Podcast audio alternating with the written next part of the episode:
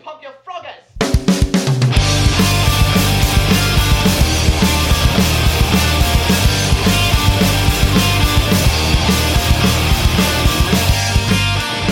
You're beautiful. Beautiful audience. Pretty good looking overall. Yeah. Not that it's all about looks. oh God, I hope not. No. Oh, yeah. Oh, we'd be in big trouble. Hey everyone, welcome to Don't Be an Idiom. It's the podcast that explores the origin stories of common phrases and uh, expressions. Yeah. And it's more fun than just Googling it yourself. Yeah, well, we you know we do more than Google. I think. Yeah. So we're, We we're go to the archives. what archives? The Internet Archives, We go to the archives of like a like a cave library. cave library. Yeah. like in an old monastery. Yeah, and like, Interesting. and then the librarian's like, "What would you like?" Yeah. it's very slurpy for a Yeah, monastery. he's like he's like a little demon kind of guy. Oh, okay. Yeah, this is like a it's like dark. Y- yeah, like a creepy cool. It's where we find like really cool, like antiquated books, like written in blood. All right, so maybe you'll hear some stuff from these books that we've been. Reading. So yeah, it's better than Google. Uh, so we're broadcasting from just your typical American nightmare, um, you know, from just the most disappointing place to live in the planet. oh right, yeah. We hope that this can be an hour of escapism for some of you who who are just just too distressed to take a single breath it is bleak. of of I don't know relief. I mean that's not happening. It's funny how it's kind of like um in uh, Office Space where you're just like every day is the worst day in America, or like today is the worst day in America because it's like always worse than the day. It's always worse than the previous day. So by the time this comes out, who who even knows how much worse it could be? It could be we might have We we, might be- have to pray before breakfast every day or something. Could be covered in uh, like Agent Orange. Agent Orange. And that would be a welcome relief from this hellhole. So we hope that we can provide you with an hour of uh, escapism. We've already Um, started. See, you and, uh, didn't even know. You didn't even know. You already started picturing demon librarian caves. And you've been slapping your knee and saying, I gotta tell everyone about this show. Yeehaw! Yeehaw! So uh, before we get into the idiom origins, we you know we're we're at the top of the show. We got some things that we uh, you know we've come upon recently Stuff that we think we should share. Yeah. So yeah, Al, I know you had some things you want to tell me Yeah. So- on air. Right. Oh, sure. I'll start with the mystery. Sure, spots. yeah. Okay. So, uh, Katie and I had gone to a, an opening over at the James Oliver Gallery. So Okay. we went out, checked out the art show, had a little rose, and then when we were walking back towards South Philly, um, there were these people sitting outside on their stoop. And they were like, "Hey, hey, hey, hey, hey! do, do you want a shot?" And we and I, I was like, um, like they were like middle aged people, and I look at Katie expecting her to be like horrified or something Yeah. like that. Like I'm, I, I would have been horrified. I don't yeah, trust. I don't want that. taking a shot from strangers, right? Yeah. Because you gotta be safe when you're a girl, especially. you know? Especially, so, yeah. So I look at her and she she kind of just, just shrugs and is like, "All right," and I'm like, "Oh hell yes!" So the dude he gives us shots, and then he's like, "You want a beer too?" And he gave me a High Life Nice and a smoke. Anyway, so they were Wow, great. They were okay. very they were very animated. gracious people. stranger hosts. But the woman was telling me about uh, she was about the people walking around the neighborhood, and she's like, "Oh yeah, just we're just out here watching all the Vinnies and Marias." And I was like, "Hey, All wait, the Vinnies and what, Marias. what is that? Is that some sort of like like South Philly colloquialism Yeah, kind it of thing, sounds like right?" slang. And she's like, "Yeah, like when we were young, you would always."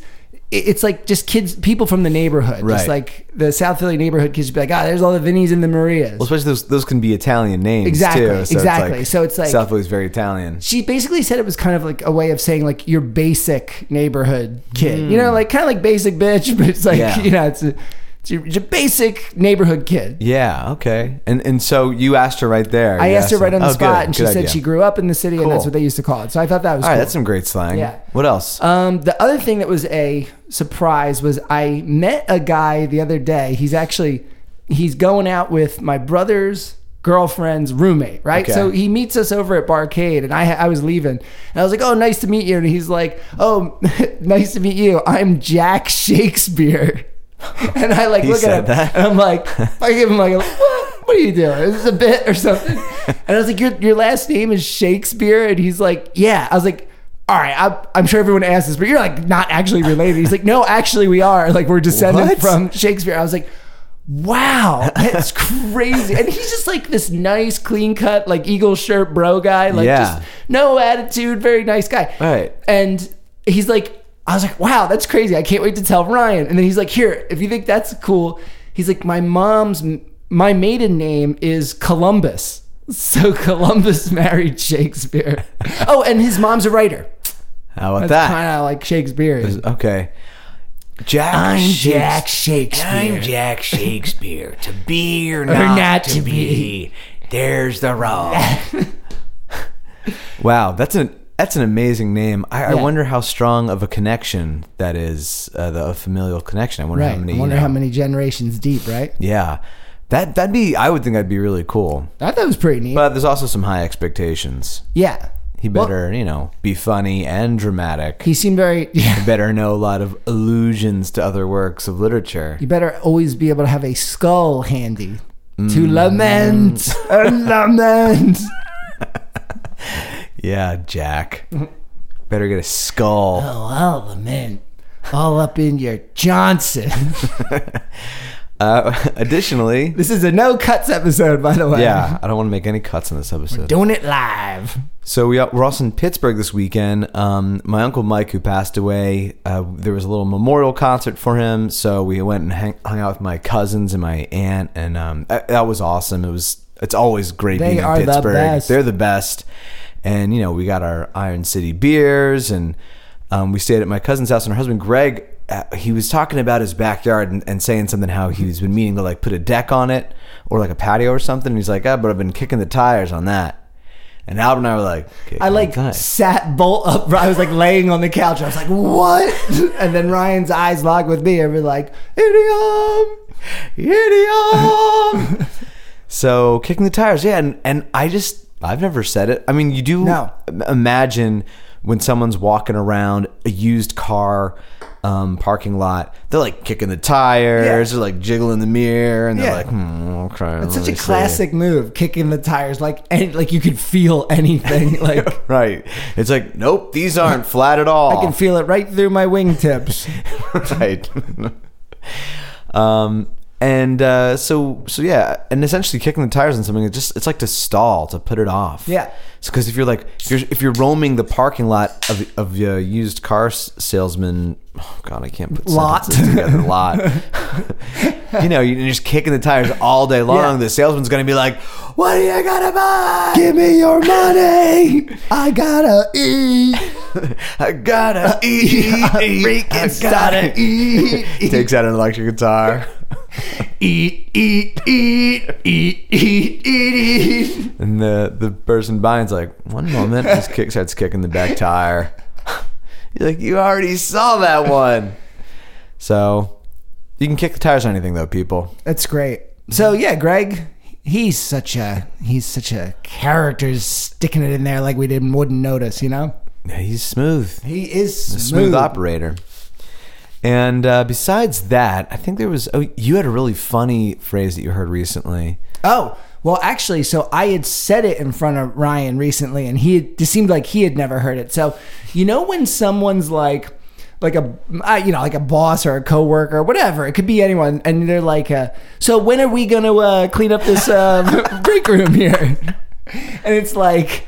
So my my friend Mike, he, his dad has an expression. If someone ever throws one of those wheeze at you, like Yeah. even though it's not your problem, they're Right. making it. You know. So when are we? Yeah, when are we gonna get started on this uh, project here? ooh, I, I hate how that sounds so Yeah. much.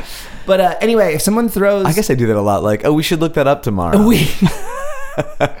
well, it's because it's it instead of being like you, it's like less. Or I will, yeah. right.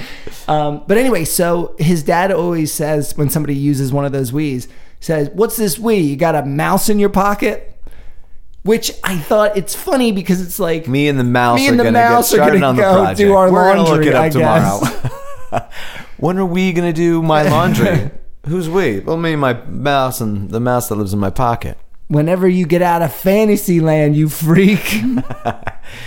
So that's a great one too. I, I really that was a joy to hear. That one's from Mike's dad. time. Thank you, Mike's dad. Thank you, Mike's dad.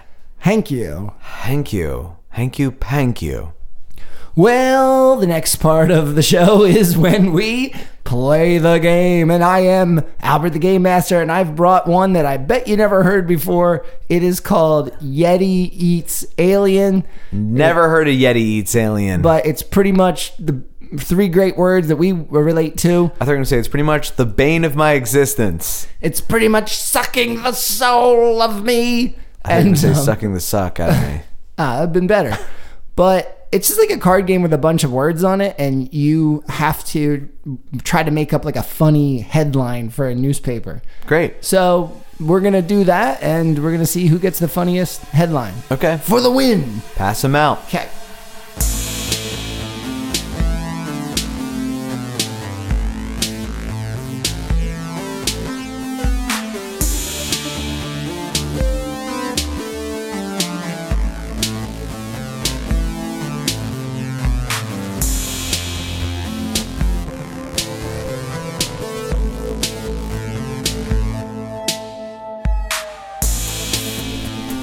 Mine says my the combination I came up with is exclusive drunk hero baby daddy.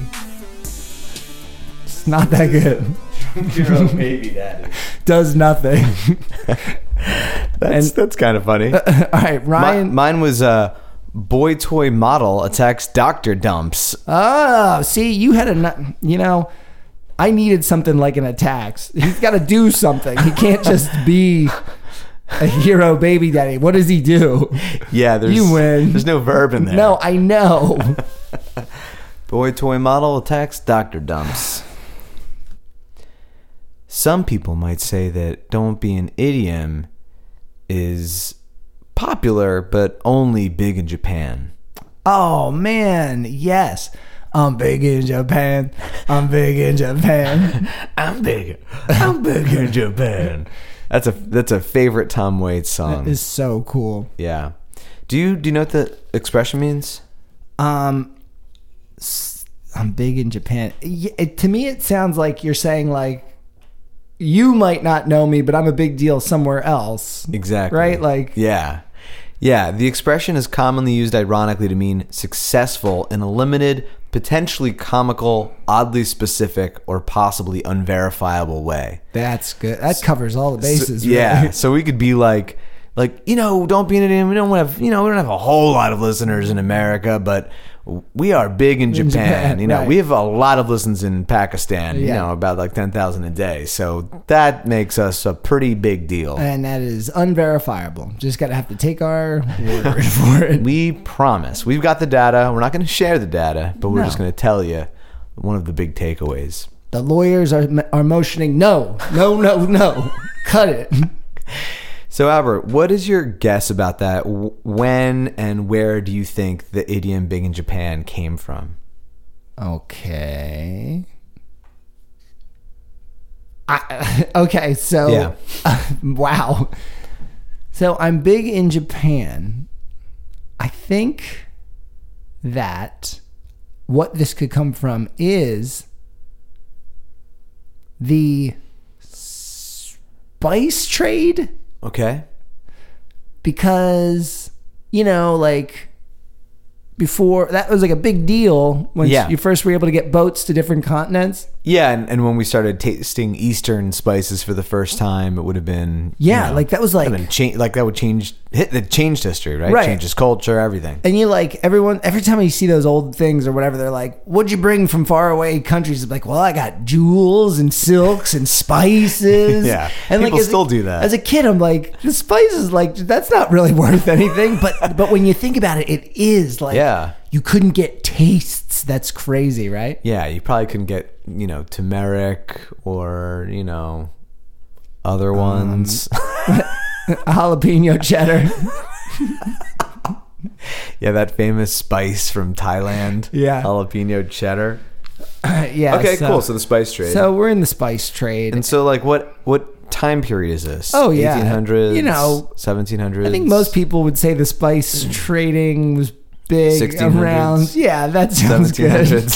Dude, I have no clue. But I mean, there was there there's still trade between the east and the west. So I mean, it's, right, let's say it's right where it's like, all right, it's not like totally niche, but like you know, it's not where it's like it's been done forever. It's like Yeah. it's in, in like a golden age of the spice trade. let's let's just say 1830. Let's say it. All right, so 1830. Uh huh.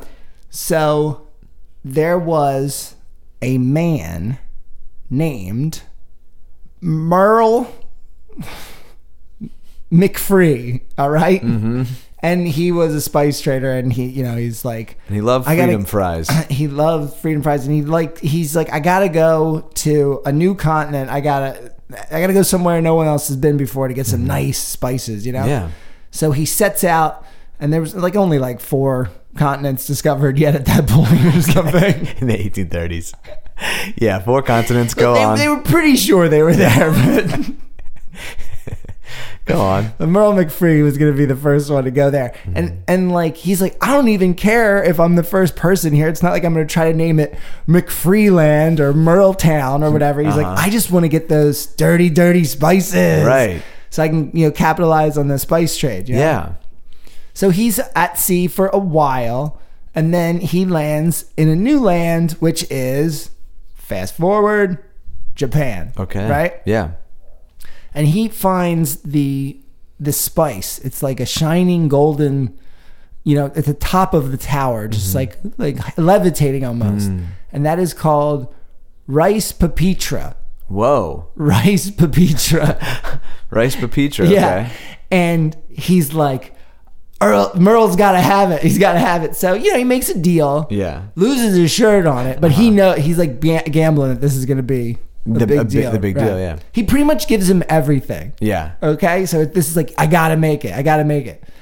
So he, he sails all the way back and it's a long journey and all that Mm-hmm. sort of stuff. But he, he gets back to port and he's, you know, goes down to where they're having like one of those uh, like markets, right? Right. And he puts out the big sign, I got the rice papitra here, like a hundred dollars. It's like Mm-hmm. a, a grain, you know?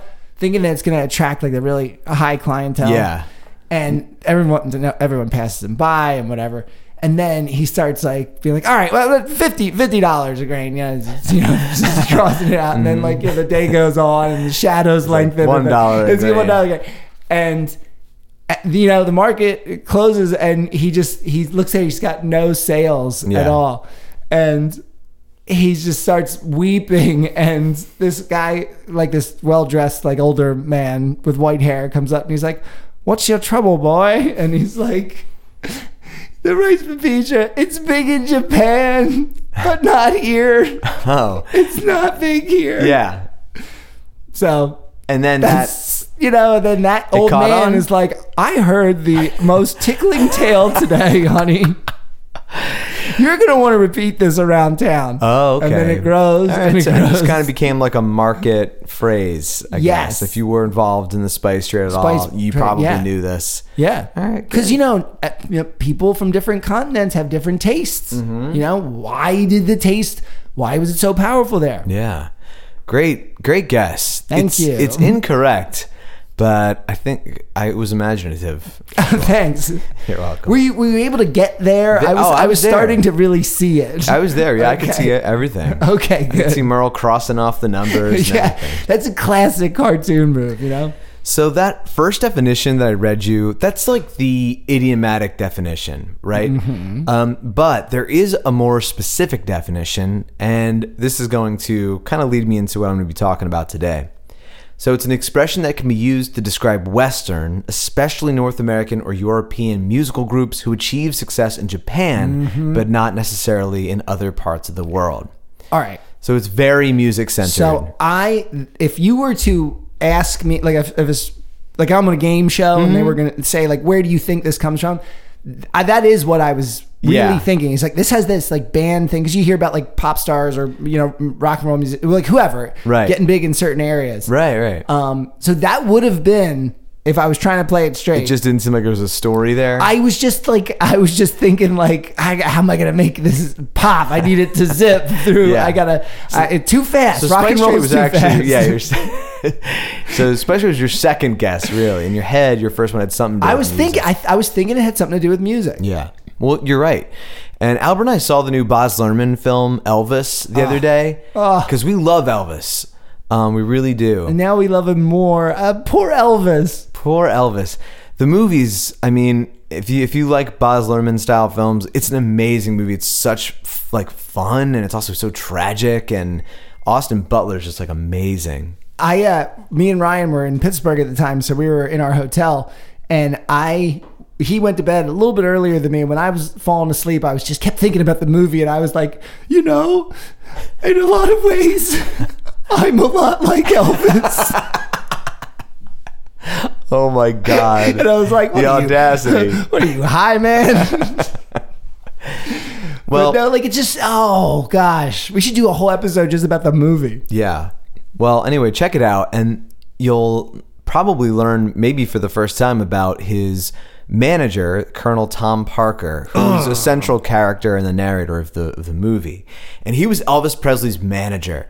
Basically, he got him his first real record deal, and he was in charge of all of Elvis's merchandising and like specials he would do and the movies he would make. And he had he had a contract to that was basically allowed him fifty percent of Elvis's earnings and um, his enterprise. Could you imagine being anybody in on the planet except except Elvis and be like, "Hey Elvis, let's team up 50-50, right?" Uh, uh, uh, like cuz like you're he's fucking Elvis. Yeah, and this guy was such a what's the word Al like He's a ooh, Swindler. He's totally a swindler. I mean, he or a used, huckster. He was a carny. He used to work as a carnival barks, barker, and so he knew all the tricks to screw people over. And Yeah. he did it with Elvis until Elvis, like through Elvis's death.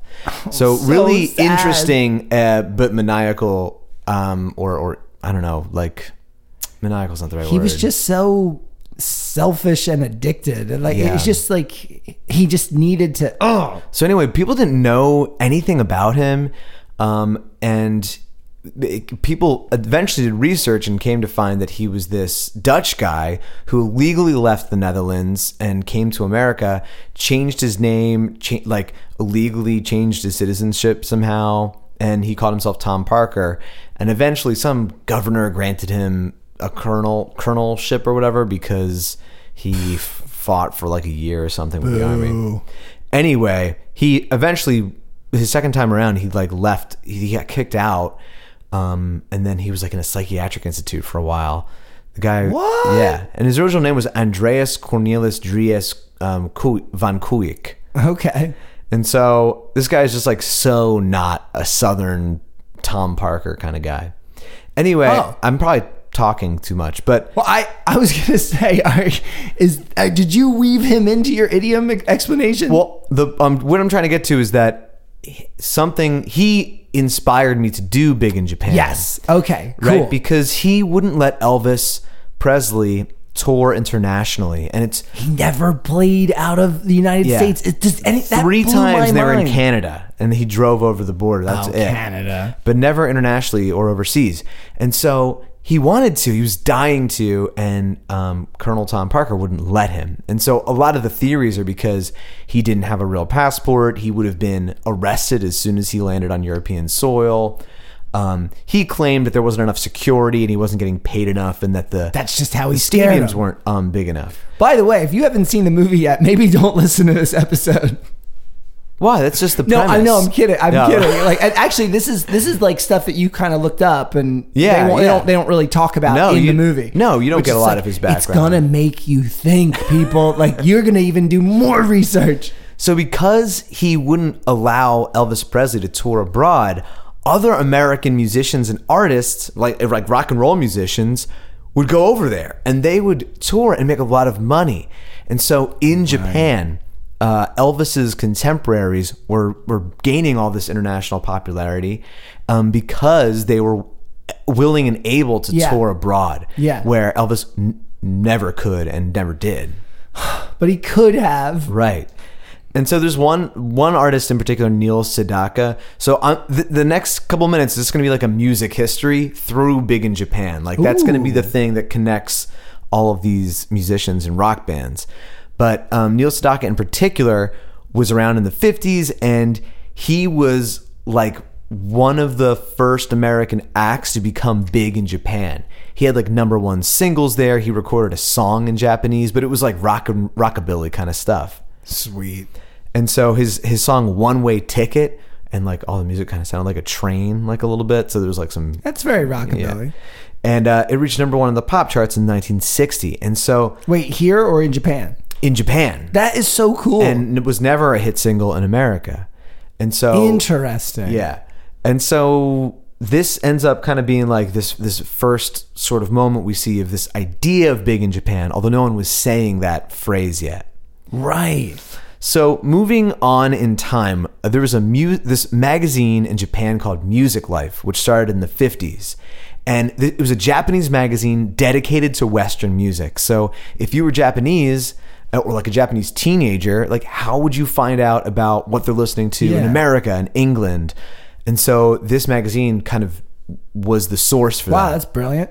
So you'd see like Queen on there and David Bowie and Frank Zappa, Kiss, the Beatles, and they would do exclusive interviews just for Music Life. Oh, wow. Because they knew it was like a, a big deal and it was like sell, helping sell records. Dude, hell yeah. And plus, it's just like Japan, man, is so awesome. If somebody was like, uh, hey, Albert, could you do a personal favor for Japan? I'd be like, fuck yeah. like, love Japan. So in the 50s and 60s, um, a lot of bands were getting notoriety in Japan and maybe not getting it in America. Now, the first band to really um, be like, basically like people were like dr- going crazy over them was the Ventures. And they were that surf band. It was like. There's like that song "Walk Don't Run." They did the Hawaii Five O song Oh, okay. and they became huge. They outsold the Beatles in Japan by a ratio of two to one. Wow. So at the same time that the Beatles were around, the Ventures were doubling their sales of the Beatles. isn't it crazy because it's like you know you got like different cultures from different continents and you would think like i I guess now it, it seems like especially with like k-pop and j-pop and all that Mm-hmm. Yeah. sort of things is and you know how you you see uh, american pop songs big other places Mm-hmm. like it almost seems like now it tends to follow suit like if it gets big in one then like it's like oh oh they, they think it's popular so it's like so it's like we should listen to that too But it also happens like a lightning bolt here now because now of the internet. because right that's what i mean so it's funny how in the past it's like you know you identify with this like whole continent culture thing and this is what this continent says is the one Mm-hmm. and it's like you don't know that over here like we say it's that this one or that's a flop or whatever Right. like what a crazy collective consciousness thing because you know a lot of it's about just like it's popular because i say it's good you say it's good this guy say it's good And because the radios play it every Right, hour, yeah. and things like that. Yeah. Or you're on the cover of Music Life, and it's like, oh, we love that person. Where maybe like they're already washed up in America or something. it's wow So the the Ventures got so popular in Japan, they toured there every like three times a year, and they made so much money. Girls would like go crazy, like you know, throw flowers at them and scream. It was like it was kind of like Beatlemania, but for Ventures. so they're so innocent there in Japan. it's like But recently they got um, they all got awarded this this prestigious honor in Japan called the Order of the Rising Sun, and it's given by the Emperor. And Oh my each, God. Each of the members of the Ventures was recently given this honor, and the only thing higher than it is the Order of the Chrysanthemum, but that's like only for royalty and military leaders and politicians. That's only for the emperor. Chrysanthemum. So that's the that was the '60s, and um, so we had like uh, that Nick. Is, I can't keep forgetting his last name. Nick Sadakin. Fuck. Is he from the Ventures?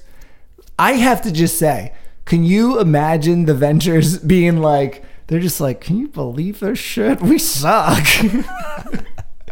I'm and sure they're they like were. rock gods in Japan. Like that's the best place to be a god of anything. Yeah, it would be. Uh, it'd be that would feel really cool. Oh yeah. So we had Neil Sedaka in the 50s, we had the Ventures in the 60s, and then in the 70s, Big in Japan was uh, a short-lived punk band in England. They were from Yes. Liverpool, and they just made a lot of noise and like were you know were wild on stage. People actually tried to start a petition to force them to break up so they wouldn't play shows anymore.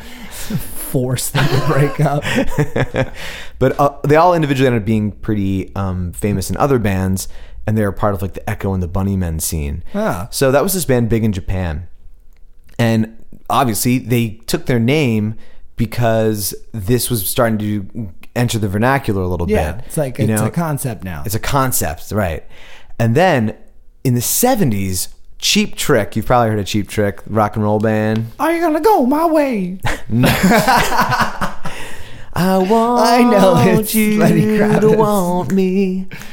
Wait, that's Cheap I Trick. need you, need me. Yeah, Nice. And uh, they also do that That's a good song. It's a great song, and they also do. uh Mommy's all right. Oh yeah, Daddy's that was just right. on on the way Just to Pittsburgh, and I was like, "What is going on in this song?" It's a great song though. So Cheap Trick were they were a band, but they weren't really popular in America yet or in Britain, and they happened to be like getting wildly popular in Japan. So they're like, eh, no one cares about us here. Let's go. Let's go play a big stadium, and we'll play. We'll like record a live album. So there's this album called At Budokan, and it was uh, recorded in 1978, and you sometimes can't hear the music because the screams Oh are so loud. And, you know, th- that could have never happened in America. wow. When they released that, then they became famous in North America and Britain. See, okay, and that's what I'm talking about. Like that kind of an idea of something getting huge in Japan or in another country. It's like it seems like it gets to us eventually, and then like because it's like you know, oh, it's culture, it's another country. Yeah. Like it's like I gotta like what they like so that people think I'm smart. Yeah, You know, like- exactly. And like I- that makes perfect sense. Like so, Cheap Trick wouldn't have been Cheap Trick without Japan falling in love with them first. Precisely. That's bonkers. I did not know that. It became the uh, their best-selling album in the U.S. and they were number four on the Billboard charts because of this live album. That is crazy. So anyway, you've probably heard this version more often on the radio than the the actual studio version. Um, that that uh, Oh, they use the live version. I want you to want me. Yeah, the live version is usually what's on the radio. Oh, So pay attention to that. that? I was in Japan. Okay. All right, so that was in the 70s. And in the industry, Cheap Trick was kind of teased because they were like, Japan was usually where like bands went for a second chance. Yeah. And so the fact that they were so popular over there, they kind of were like teased for that. It's like, oh, you're big in Japan. That's not worth anything over here, though, because Right. America is more important. Right. You know, so it was kind of condescending to the Japanese and their taste, and and also them as just Oh consumers. yeah. Um, Yeah. Yeah, but see, I could totally see that. Be like, oh, we rock stars. We started in America 1st and Mm-hmm. then like this guy's like, well, why start in Japan first? What's the big deal? It's like Yeah. that's the back door. that's that's where the poo goes. yeah, it's the sentiment exactly. You know, and it's like, oh, come on, man. We're both rich and famous. Let's go. Let's party. exactly. People will find any way to draw lines, won't they? They God. will. Thank you for saying that. It's an important message of today's episode. Even cool rock stars. even cool rock stars. So in the 80s, there was this German synth pop group called Alphaville. You've probably heard their song um, Forever Young, which goes like. Um, So many songs oh, uh, man, that are called Forever Young. I, the Bob Dylan melody Uh, immediately yeah. got in my head. I'm like, shit. and then there's the Rod Stewart one. Oh, I remember it. Forever young, I wanna be forever Oh yeah, Jay Z uses that sample Oh, really? in that one song. So that was from 1984. It was by this German synth pop group called Alphaville. And they also have a song titled Big in Japan. And now this is the first time we're going to see it used metaphorically. It's not it's not like literally they're more popular in Japan. So the song is basically about two drug addicts. And he said that the line had a certain meaning. It means that if you're a complete loser, you're telling other people, I'm not a loser because in Japan I'm really big. It's the lie of the loser, and it fit perfectly into the story of these junkies, which the song is about in a very tragic way.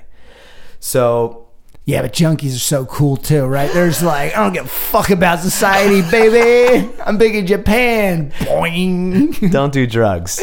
No, no, but like, come on, we know they don't like. That's a that's like a funny kind of like. Ah, dude, I'm big in Japan, man. Right, like, right. It's not like a little dork being like, well, like, actually, sir, I'm quite big in Japan. Yeah, and so these, Punks and junkies, man. these junkies think they're important. They think that they've you know served some well, sort that's of the drugs, right, and that's An that's infa- inflated sense yeah, of we're- self-importance. We're, successful. No, you're not. You're a loser. we got the good part of the train tracks here. ding ding. Listen to that. Listen to that ding, clang. ding, ding, ding, ding, we're the train track boys. the train track boys. I think I know what today's song's gonna be. oh no, that's gonna sound. That sounds like a lot of work for me. no, we'll just go down to the train tracks and we'll catch it live. And we can make it sound like Tom Waits a little bit because Tom Waits is my the last musician I wanted to mention. Oh, right. 90s. I got, I dude, did you hear? I got 50s, 60s, 70s, 80s, 90s. He is climbing the charts. I'm climbing the the decades. wow. And uh, this was kind of the first time I remember ever- ever hearing the, the phrase "big in Japan" because it's the first track off of Tom Waits' album Mule Variations, and um, the the basic, you know, he just kind of is saying all these. What do you want? What you call them?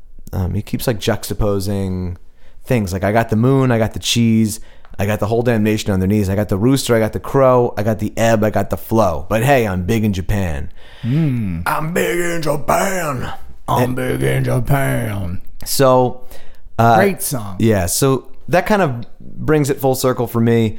Um, you know, like it was used metaphorically in the '80s, and then Tom Waits, it, he's kind of poking fun at the the phrase "big in Japan." Yeah, of Um, course. He's always poking fun at everything. You know, it's about you know people who can't work anywhere else but Japan, especially as musicians, and how we use that phrase to belittle them. And so he just kind of like works that into his lyrics as he does so eloquently. Ah, and I feel like he's also making a joke about himself too. Right, sure. You know, like he's just like, he's like, I'm not really that popular, but I'm pretty popular. but I don't care about that kind of stuff. Uh, give me, give me ten cigarettes. My name's Joe from the gas station. like he'll just like he's gone. He tried to like I would love to be like, yo, Tom Waits, tell me your address. No, no, don't tell me. That's tell me one thing, anything, Yeah. And, and don't make it funny. Yeah. He's like, I can't do that. I'm like, you're killing me. You are killing me. And interviewers did ask him about the lyrics, like, so what, what's this "I'm big in Japan" thing about? And so I just wanted to read one quote from him because this is how he answered this. Of course. I see myself in the harbor, ripping up the electrical towers, picking up cars, going in like Godzilla and leveling Tokyo. There are people that are big in Japan and are big nowhere else. It's like going to Mars. It's also kind of a junkyard of entertainment. You can go over there and find people you haven't heard of in 20 years that have moved over there and they're like gods. And then there are all those people that don't do any commercials. They have this classy image. And over there, they're hawking cigarettes, underwear, sushi, whiskey, sunglasses, used cars, beach blankets. Oh my God, he is the king. So someone asked him about the lyric, and that's his. and like the reporter's just sitting there slack jawed, like, um. Anyway, so that's that's kind of it. And then now we have Big in Japan. So it's kind of literal.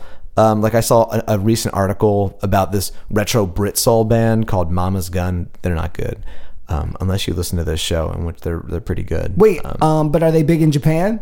and they're from they're from England, but they're only popular in Japan. Oh, well, You know, they're like selling all. They're like in 2009, their song was the number one international played song on the radio. Oh But- my god! But they have no fans over here, or not many fans. wow, we got to go check this out. Yeah, but uh, oh, you don't think any of them will hear this, do you? I just kind of said their band wasn't very good. No, we said they're awesome. Oh, yeah, like we- are so like like that's awesome. We we fuck you know, United States. Who cares? We fuck, we fuck the United States. Sorry, that's too much. But um, man, so much more respect for what's going on in Japan. Good. What does that have to do with anything? I would no, I would tell these guys. I was oh, like, dude, oh. you're you're you're a huge band, Japan. That is the Oh, coolest thing I've Yeah, ever heard. That's pretty cool. And my last thing, small in Japan, is a derivative phrase. Um, originally used for ACDC, apparently. They were called, they were referred to as small in Japan because they were like really famous in Europe and America, but not in Japan. Japan didn't like it, huh? No, I guess not. And that's been around since the early 80s. And um, yeah, and that's it. Small in Japan. Not as fun. Don't No. yeah, don't say that. I'm just I'm just letting it, you know that it exists. Phew. Sorry. Sorry, ACDC. Yeah, I think I think ACDC is doing just fine. Somebody didn't want to be shook all night long, you know? And we'll be back in black after this little break.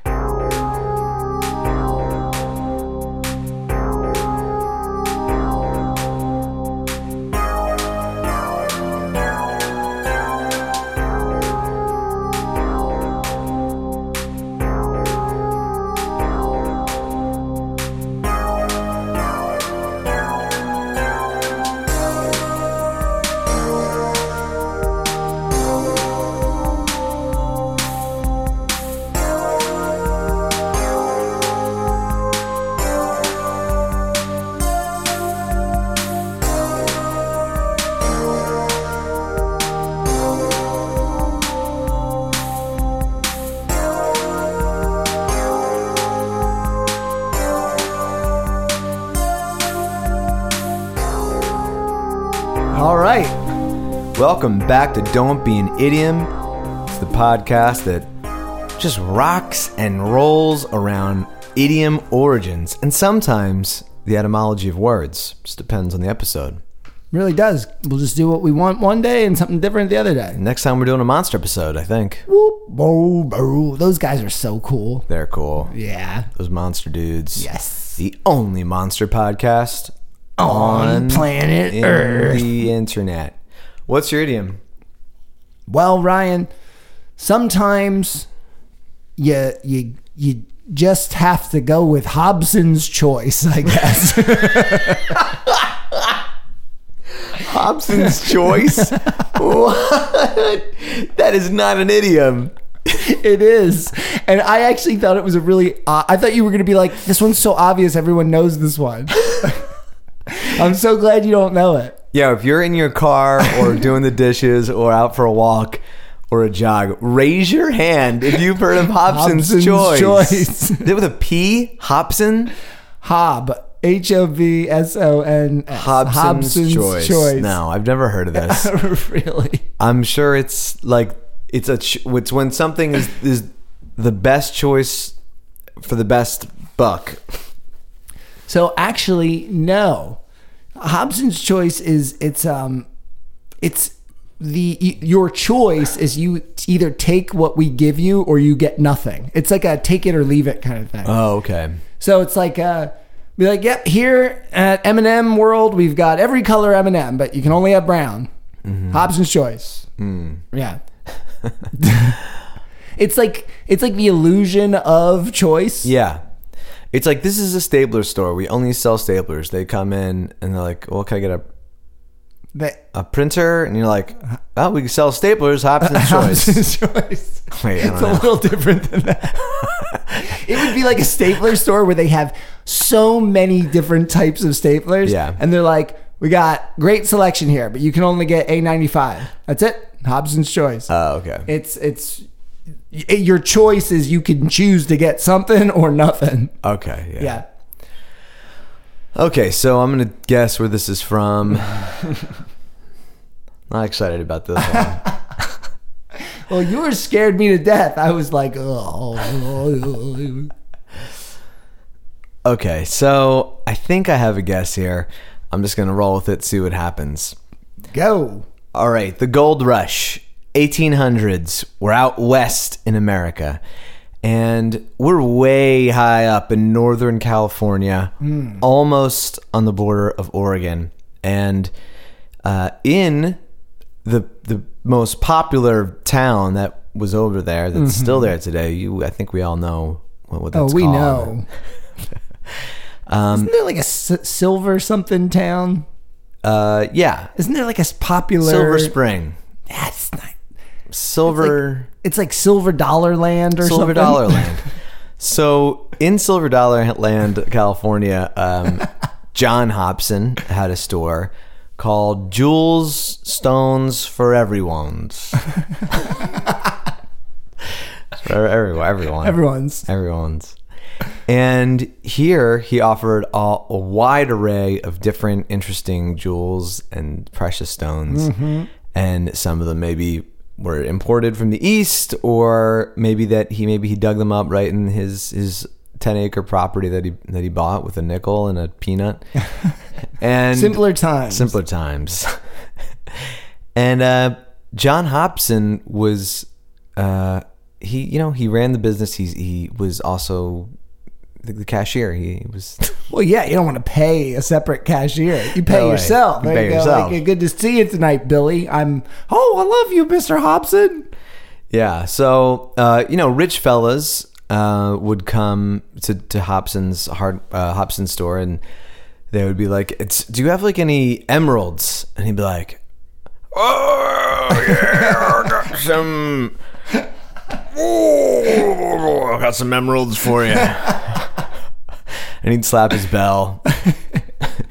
Always smelled like chili because he was always, he's always cooking chili Oh, in the yeah, back, dude. in the back room. He's like, I'll put a couple gems in the chili. And uh, so he just keeps staring at this rich guy in this rich guy's eyes, and he's like, and the guy's like, "Oh, well, can you, you get some?" I'm, you know, I'm like, I'm putting together something for my wife, and you know, I need some emeralds, and he just keeps staring in his eyes, like, "Got fool's gold." and the guy looks down and sees that there's there's all this fool's gold Oh yeah. for you know different prices depending on the size. And he's like, uh, "No, no, thank you. Um, well, how about like a ruby? Do you have a ruby?" He's like, "We got rubies. We got rubies." and he's like, "Okay, well, I guess I could do some of those." And he's like, "Yeah, well, I give you a choice. give you a choice here." I could not give you rubies, or you could buy this fool's gold. Perfectly good fool's gold. It doesn't make you a fool by buying it. It's just called fool's gold. Yeah. And uh, the guy didn't really know what to do, and um, John Hobson looked really aggressive. He had crazy eyes. He's like, I've been eating gem chili for 17 days. and he just kind of became famous around uh, around um, that town. Wait, so did the guy buy it? He bought it. he right? ended up buying it just Oh, to kind of get out of there without Yeah. any problems. But uh, he just became famous for only selling fool's gold, but saying, you know, you can get anything here, but like, you know, But you I'm gotta gonna buy- need you I'm to gonna need you to buy buy that fool's gold because. I uh, there's actually nothing else for you to buy. But I've got the I've got the stuff. This is my shit. All right. These are my emeralds. I'm not selling them to you. I'll sell you the fool's gold. I name everyone. They're all very, very. They have different personalities. Just how you pull it to the light. Pull it to the light. Anyway, Anyway, that- that's it. great, That's great done. guess, man. Oh, dude, I would have never guessed that. Okay. Uh, but it is wrong. But I think you got a feeling for the sentiment uh, Okay. a bit, you know. Good, because that was taking me a while, actually. No, I think I think it's good. So there's a popular folk etymology with this uh, Okay. with this one, and uh, there was a man named Thomas Hobson, and in, Mm-hmm. That was close. you were you, I know actually for a second I was going to be like you got it, but uh, you said like John. Paul Revere or something. I didn't say that. Okay, so Thomas. Yeah. So at the turn of the 17th century, he was he was had horses and he would run the post uh, between Cambridge and London. He also was an innkeeper. And when his horses weren't out delivering mail, he was like, "These horses are just standing around eating grass and shit, whatever they eat, and I should be like, you know, getting some more miles out of this Yeah. thing, right?" So he's like, I got it. Old hobby. You're gonna rent the horses to uh, like the college students because it's like you know they don't have Mm-hmm. Easy transportation, Yeah, they're like woo joyride. Yeah. Um, so you got to remember these kids are kids. They're little shits probably, like little rich fucking shits. Uh-huh. So they're always like, "Hey, Abby, give me that. Uh, give me the fast one. I want the fast one. That's gonna really, that's gonna really impress Sweet Marie. Uh-huh. You know." And then he's like, "Hobby's not doing nothing you want no more, rich boy." So he, what he did was, he was like, "Look, I've got great horses here. You can have the one by the door. Mm-hmm. Great horses by the door. Right. Always by the door. Because what he did was he wanted to make sure none of his best horses got exhausted. Yeah. So they're in the rotation. It's not like he's keeping yeah, them out, yeah. but he just he always the the the horse that has been the least ridden will go next. So that way they all get rest and they're all taken well care of. Okay. And I can't. This is so surprising. What year is this? Uh, well, so it says. So Thomas Hobson lived from 1545 to 1631. Oh shit! This is a long time ago. Yeah. So um, that's the thing. They said right around you know 1600 is when he was he had a really good And which city was this collection happening of. Uh, well, so they were in Cambridge. England. Cambridge. Okay, yeah, England. Okay. Yeah. All right. So So his name's getting popular. It's getting thrown around. yeah, people know him and they know he's shrewd but fair, you know? Mm-hmm. And another thing that I didn't know about because like horse rental wasn't that that's that people do it. He just had the he had the good system. And you know what else he sold or I guess rented or whatever? Boots, brindles, and whips ready to go out the door. You don't gotta go you don't gotta go get them, borrow them from a friend or a next guy. He's got you covered. Apparently that was a big deal. I got, mean, like- because anyone could have just taken it. Boom, boom, you gotta have it. Yeah. Yeah, I know. But I think they were afraid like they were like, he's gonna get us. Yeah, he knows. because he's a shrewd businessman. Shrewd businessman. All right, so that is this guy. The way he did it. That's that's the popular belief about about how this came to be. Now, in 1712, in there was a letter that was printed in the Spectator, written by Hezekiah Thrift, mm-hmm. and he basically what I just. The story I just told you, he basically wrote it all out. Is he like the first person to kind of write it down? Well, he I think he was the first to write his story down. Yeah. yeah. But also use the term Hobson's choice. And so I already told you basically what he said, but I thought it was kind of funny because he I think he kind of loved Hobson's. Like it, it seems like he might have known him or something like that. But, But he, you said this is 200 years apart. oh shit. Maybe he felt like he knew him. Yeah, there you go. Maybe that's it. Like he admired him. Uh I, that's what I meant. um, so he made mention after the story that there is a um, there's a fresco at an inn that he used to drink at in Bishop's on Bishopsgate Street, and in the picture he's holding a a hundred pound bag under his arm, and the the inscription on it says. The fruitful mother of a hundred more. And I was like, Mother? what? Is he the mother or is the bag he's holding the mother? You want to see a picture of it? Yeah. Check this dude out. He's like, "Give me that money, boy." I wasn't expecting him to look so old. he had a long, good career. He's well fed. Yeah, he looks. Don't be snatching up my money pouch, boy. I'll give you a Perfect- per- taste of the old hobby. perfect Cambridge accent. Dude is shrewd. But anyway, so this is like pretty much believed. Like this is where it all comes from.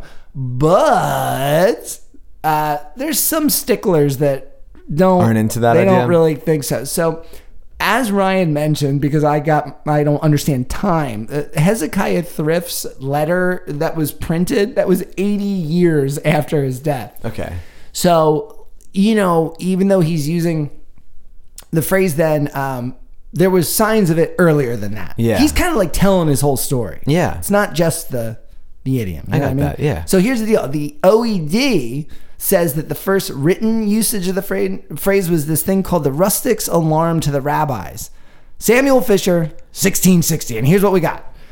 Uh, if in this case there be no other, as the proverb is, then Hobson's choice, which is choose whether you will have this or none. So that's back to like 1660, right? Which is Yeah. a little bit after his death, right? Yeah. So we're getting an explanation of what it means. Right. Now, there's this. m- Okay, so these merchants in Japan, there's a letter um, from 1614 where one of them, uh, this guy, Richard Wickham, says, I would put him to Hudson's choice. But is So- that just a? It's just a mistake. Maybe. But I, I there's a, there's another possible explanation. Let me let me let me get you back a little bit more. So then there's this other letter. By the way, it's like when the first sources are letters, it's just not as tasty. You know what I mean? Hmm, it's like it's a letter. I could write you a letter that says, "Hi, I'm a big dumb idiot," and it's like I said it And first. people hundred years from now will look back at Yeah. that letter and go, "This Yeah. man was an idiot." yeah, he was a truly great man. All right, there's one more from this guy called Richard Cocks, and it's uh, Jesus. in 1670. 1670, and he says, Once we are put to Hodgson's choice to take such, such privileges as they will give us or else go without. So there is a theory that there has been something that's like either Hobkins, Hodgkins, Hodson's that has been around for kind of longer than than um, Hobson existed. Yeah. and that it could have become a back formation once you had this good, neat, and tidy story about the guy who's choosy about his Oh, horses. sure. Yeah. So it's kind of like this thing. It's like, oh, Hobson's choice. That reminds me of Hobbs, ha, Huds, Hodson's choice. You're the guy. You're the guy. Yeah, Because I don't know where I heard it. Right. Yeah. Oh, okay. And that's called a back. That's called a back formation. Back formation. The thing exists, and then yeah, like somebody creates it later, and then they relate it to They this thing. Like- attribute that- Yeah, and it, yeah. to the new thing. Yeah. Okay. So that's a real thing, a back formation. Cool. And also, you can say Hobson's choice. Uh, that's in Cockney. Uh, that means voice. Hobson's choice, voice. You're talking about Right. If Rhyming you haven't, if you haven't gotten yourself a cock, Cockney rhyming slang dictionary yet, What are you doing? Go get go get one. Right. Create. Not have, you don't even have to create. They did it for you. Go and learn it with a friend And enjoy. and outsmart the coppers and flip nickels and you know holes in the shoes. Bang bang boom. I wonder if there's Duolingo for Cockney. Dude, we should do that. Too much work. Uh, Ugh, programming. cool. All right. So what else? So that is basically the story. Uh, so here's the thing: the story of of Thomas Hobson is what's believed. Again, there are some sticklers. Like there's this guy that has this it, this site out there. It's called Word Histories. Have you ever seen him? It's got a bridge. think so, It's yeah. a bridge, right? Yeah. Okay, he's great. Like, and he, you could tell he is a stickler because he's like this thing at the bottom of his page, and he's like, "These are the uh, word origins that I've debunked from the OED." He's got a list, and I read them, and I'm like, "Dude, I used him for some of the white elephant stuff that Oh, I did a while sure. back," and I'm like. I gotta check with him because if I f up on his info, I feel like he's, He's coming for coming you. for Yeah. me. Um, so he's he's the type of guy. He's got some stuff in here about how he's like, even though this is the popular answer, I believe that it's like a um, corruption of something earlier, but we don't have the smoking gun. No smoking gun. So you need that. like no body, no Right. murder. Yeah, yeah, yeah. Awesome. All right, so just got a couple teeny little fun facts for you here. One of the um, very popular uh, Hud- Hudson's Choice, Hobson's Choice uh, sayings was when Henry Ford put out the Model T. He said, uh, "You can have any color you like as long as it's black." Good. Isn't that sweet? He's like, "Yeah, I just invented the first fucking car. I don't want to think about the fucking paint, dude. Yeah, I'm right. Henry Ford." Give me a 10 foot cigar. dude, Yeah. how are you Henry Ford? Like, seriously? Like, that dude is just like, I just, I just changed the effing world, baby. Right. yeah, he did. Fucking cars. Yeah. It's crazy. Cars, Anyway. planes, and the internet. boom, bang, bang. All right. So, uh, so I was looking up some other uh, phrases that kind of had like a similar vibe to Mm-hmm. Hobson's choice, some choice phrases or whatever. So there's this one called Buggins' turn. You ever heard of Buggins' turn? No, Albert, I haven't. Okay, so it's like a British thing, and it's a method of appointing people to positions in government by rotation rather than merit. so oh, there's like, like they're like, that. it's like, all right, next, like you're going up. Like we're not playing favorites. We're, we're British. We're we're, we're we're just being nice. I'm not sure. That's what the British are known for. They're just like- just being nice. They're like, listen, we don't want to Yeah. get into your personal life. I, I don't. I don't want to tell you about my personal life. and so you're gonna you get this promotion. You're next. You're next. You're next. Next.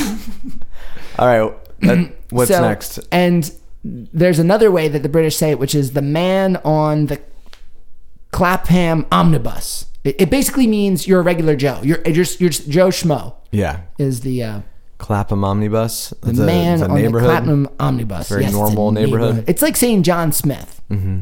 right, now here's where when I first heard Hobson's Choice, I thought that I was thinking of a different phrase, which is Sophie's Choice. Sophie's now Choice. you're familiar with Sophie's Choice? Yeah, I'm familiar perhaps? with Sophie's Choice. All right. Well, for those of you who are not familiar with Sophie's Choice, like here's how like look, I'm this kind of person. I know about it from a Always Sunny in Philadelphia um, reference, Mm-hmm. but it's it's this um, novel about a non, uh, Nazi concentration camp. This Polish woman is forced to t- uh, choose between which child lives and which one dies. Yikes, so yeah. that's a Sophie's Choice.